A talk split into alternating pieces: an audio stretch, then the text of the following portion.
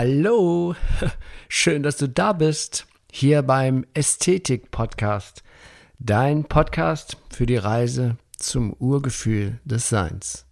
Mein Name ist Achim Ludwig und ich freue mich riesig, dass wir hier in den kommenden Folgen gemeinsam dieses spannende Thema Ästhetik immer, immer mehr erfahren und entdecken.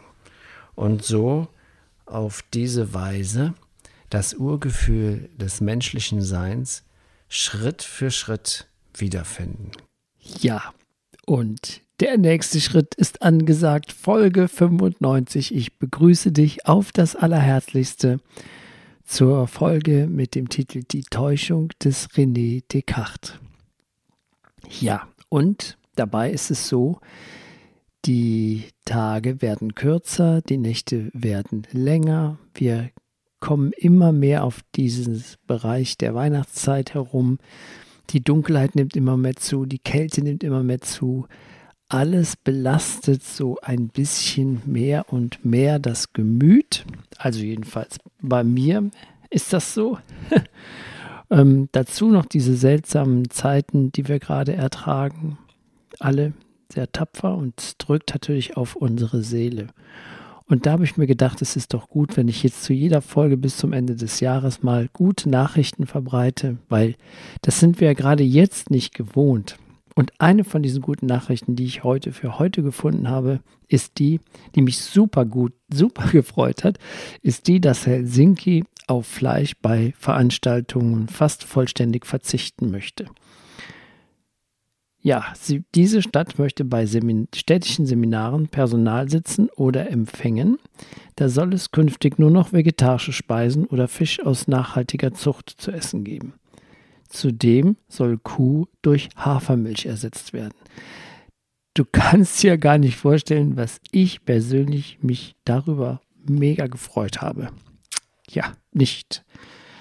Ja, weil es einfach nicht nur denen geht es natürlich auch, um Vorbildfunktion in der Welt zu haben, ist ja natürlich eine, auf, ähm, weltweit eine sehr, äh, ja, ich weiß es nicht, was ich sagen will, aber du weißt bestimmt. Also es, es wird sehr stark frequentiert von Staatsmännern und die Augen der Welt blicken auf Helsinki in vielen Veranstaltungen und da gibt es jetzt nur noch Vegetarisches. Das ist doch großartig vordergründig, um den CO2-Haushalt zurückzufahren. Aber es wäre natürlich noch schöner, wenn es um das Wohl der Tiere ginge. Aber man darf ja nicht zu viel erwarten.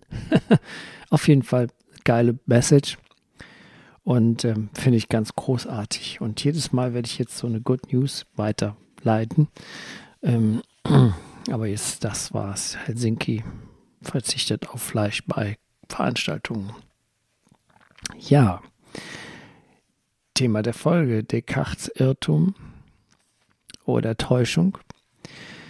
Jeder kennt ja diesen berühmten Ausspruch, ich denke, also bin ich.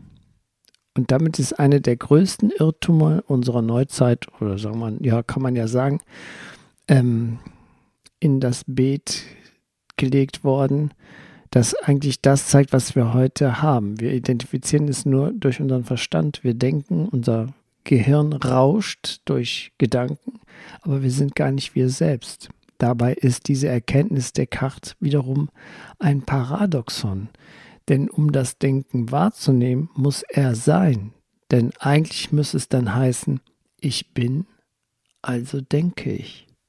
Das ist der große, die große Täuschung des Descartes. Ah, der war so vor der hat 1650 ist er verstorben, hat also so vor 250 Jahren gelebt und gewirkt. Und er ist so der Begründer der modernen Philosophie. Also er gilt halt jedenfalls so. Und in diesen, ja, und diesen, er ist berühmt geworden durch den Satz, den er als höchste Wahrheit ansah, ich denke, also bin ich.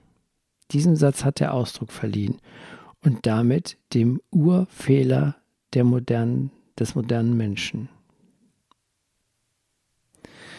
Er hat es natürlich dabei gut gemeint. Descartes war ja ein Denker. Es war die Antwort, die er auf die Frage fand, gibt es etwas, das ich mit absoluter Gewissheit wissen kann. Dabei wurde ihm klar, dass eins über jeden Zweifel erhaben war, dass er ständig dachte, so wie wir das ja auch tun. Und so setzte er das Denken mit dem Sein gleich. Das heißt, seine Identität Ich bin mit dem Sein. Und so hatte er statt der höchsten Wahrheit, ohne zu wissen, die Wurzel des Ego gefunden. Das Paradoxe daran mal wieder ist, dass er sein Denken beobachtet hat, offensichtlich, sonst wäre er nicht zu diesem Schluss gekommen, aber er war sich nicht bewusst, was sein Denken beobachtet hat. Dass sein eigentliches Wesen seinen Verstand beobachtet hat. Aber da das Ego die Denkweise bestimmt hat, also alle höhere Erkenntnis abgeschottet hat, kam er zu der Erkenntnis, ich denke, also bin ich. Und hat nicht gemerkt, dass es eigentlich sein müsste, ich bin, also denke ich. Und darauf ist unsere ganze moderne Philosophie aufgebaut. Bis ja, 300 Jahre später erst wurde diese Lehre widerlegt oder auch philosophisch korrigiert. Ja, und zwar 300 Jahre später. Da hat sich erneut ein berühmter Philosoph mit diesem Thema beschäftigt. Und er hat in diesem Satz etwas erkannt, was Descartes und alle anderen übersehen hatte. Und das war Jean-Paul Sartre. Er ging Descartes Feststellung, ich denke, also bin ich, auf den Grund und kam zur jähen Erkenntnis, das Bewusstsein, das ich bin, sagt, ist nicht das Bewusstsein, das denkt. Was meinte er wohl damit? Er meinte damit wahrscheinlich und mit Sicherheit, dass wenn uns bewusst ist, dass wir denken, ist dieses Bewusstsein nicht Teil des Denkens. Es handelt sich dabei vielmehr um eine andere Dimension des Bewusstseins. Und es ist dieses Bewusstsein, das sagt, ich bin. Wenn nur das Denken da wäre, dann würdest du noch nicht einmal wissen, dass du denkst. Du wärst wie der Träumer, der nicht weiß, dass er träumt. Du würdest dich mit jedem Gedanken identifizieren, ebenso wie sich der Träumer mit jedem Traumbild identifiziert. Viele Menschen leben ja auch wie Schlafwandler gefangen in alten gestörten Denkgewohnheiten, die ständig die gleiche albtraumartige Wirklichkeit wieder erschaffen. Wenn man aber weiß, dass man träumt, bist du im Traum wach. Dann ist eine andere Dimension im Spiel. Und deswegen, deswegen ist Sartres Einsicht von tiefgreifender Bedeutung. Eckart Tolle schreibt, doch er selbst identifizierte sich noch zu sehr mit seinem Denken, um die volle Tragweite seiner Erkenntnis zu überblicken. Eine heraufziehende neue Dimension des Bewusstseins. Ja, das, das ist also diese dieses Tragische an dieser Täuschung. Auf der anderen Seite wiederum brauchen wir diese Paradoxe, wie ich das das letzte Mal erklärt hatte, damit wir die Einheit erfahren. Das heißt, in Anführungsstrichen, das Schöne an diesem tragischen Irrtum ist, dass wir jetzt sehen, dass Descartes von seinem Ego getäuscht wurde dass es ganz klar ist, dass das das Einzige, was wir nicht bestreiten können, da habe ich heute Morgen noch ähm, mit meiner Tochter Melina darüber gesprochen, das Einzige, dessen wir ah, jeder Mensch auf der ganzen Welt, egal wo auf der Erde, egal welche Konfession, egal welche Abstammung, sich sicher sein kann, dass er ist. Jeder kann sagen, ich bin. Das ist die tiefgründige Wahrheit. Und alles andere, was dazu kommt, das Denken, die Konditionierung, ist aufgepfropft auf dieses wirkliche, wahre Sein. Und das ist eben das, das im Hintergrund regiert. Da ist, ist das Urgefühl des Menschseins, das Urprinzip der Ästhetik.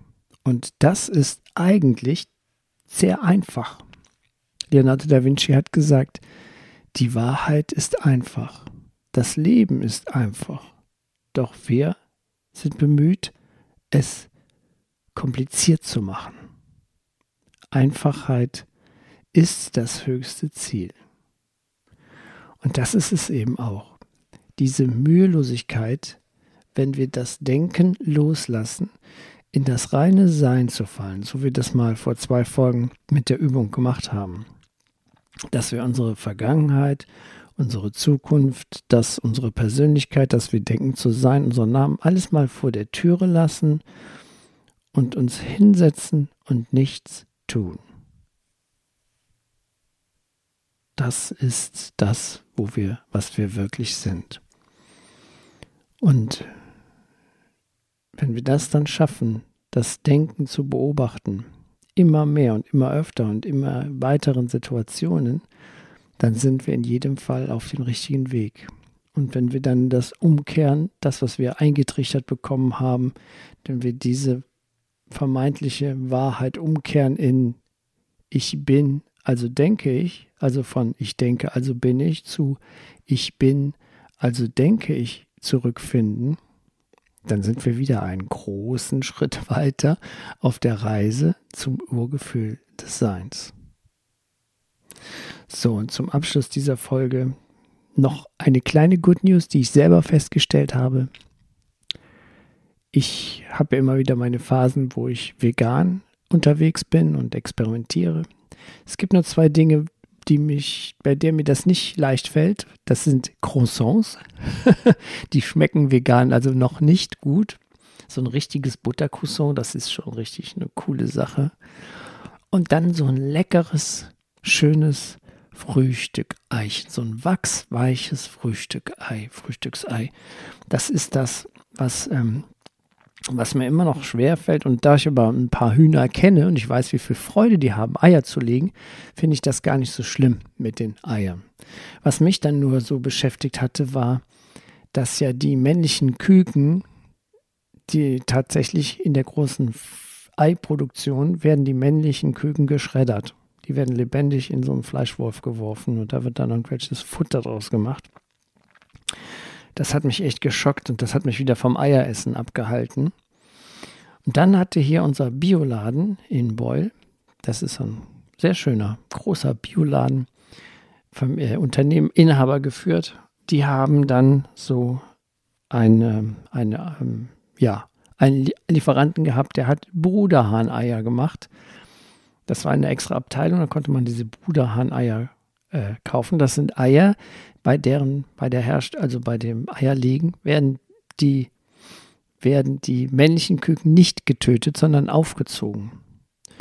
Und vor zwei Wochen hat dieser Bioladen gesagt, wir machen das jetzt nicht mehr mit diesem Bruderhahn-Eier. Wir stellen, wir verkaufen nur noch Eier, wo die männlichen Küken nicht mehr getötet werden.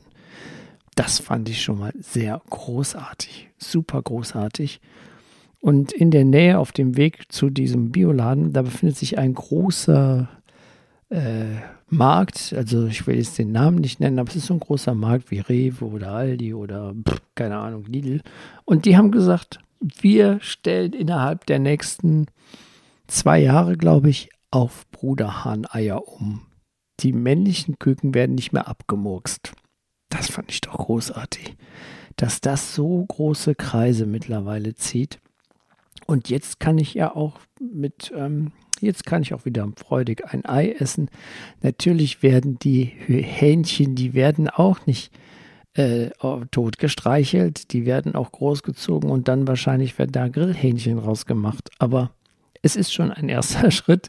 Zumindest erfahren sie das Leben, haben vielleicht auch ein schönes Leben. Und ähm, wie gesagt, die Good News, die gehen gerade im Moment sehr stark verloren und ich werde dafür sorgen, immer ein, zwei Good News in jeder Folge nun veröffentlichen. damit es uns allen besser geht, dass wir mal sehen, die Menschheit befindet sich ja schon auf dem richtigen Weg. Nur nehmen wir durch unsere Konditionierung die negativen Botschaften stärker wahr. Aber das machen wir jetzt anders. also, ich wünsche dir eine gute Zeit. Bis bald, eine schöne Woche und äh, schön, dass es dich gibt. Namaste, dein Achim.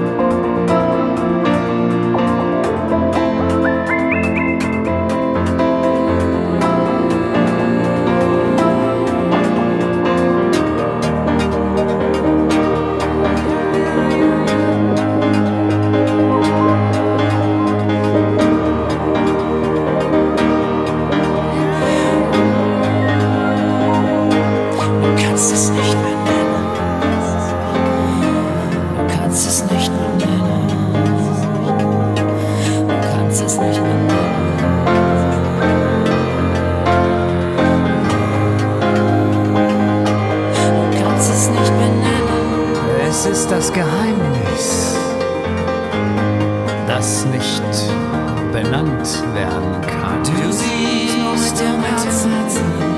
Das Wesentliche bleibt für Augen verborgen. Du siehst nur mit dem Herzen. Das Wesentliche bleibt für Augen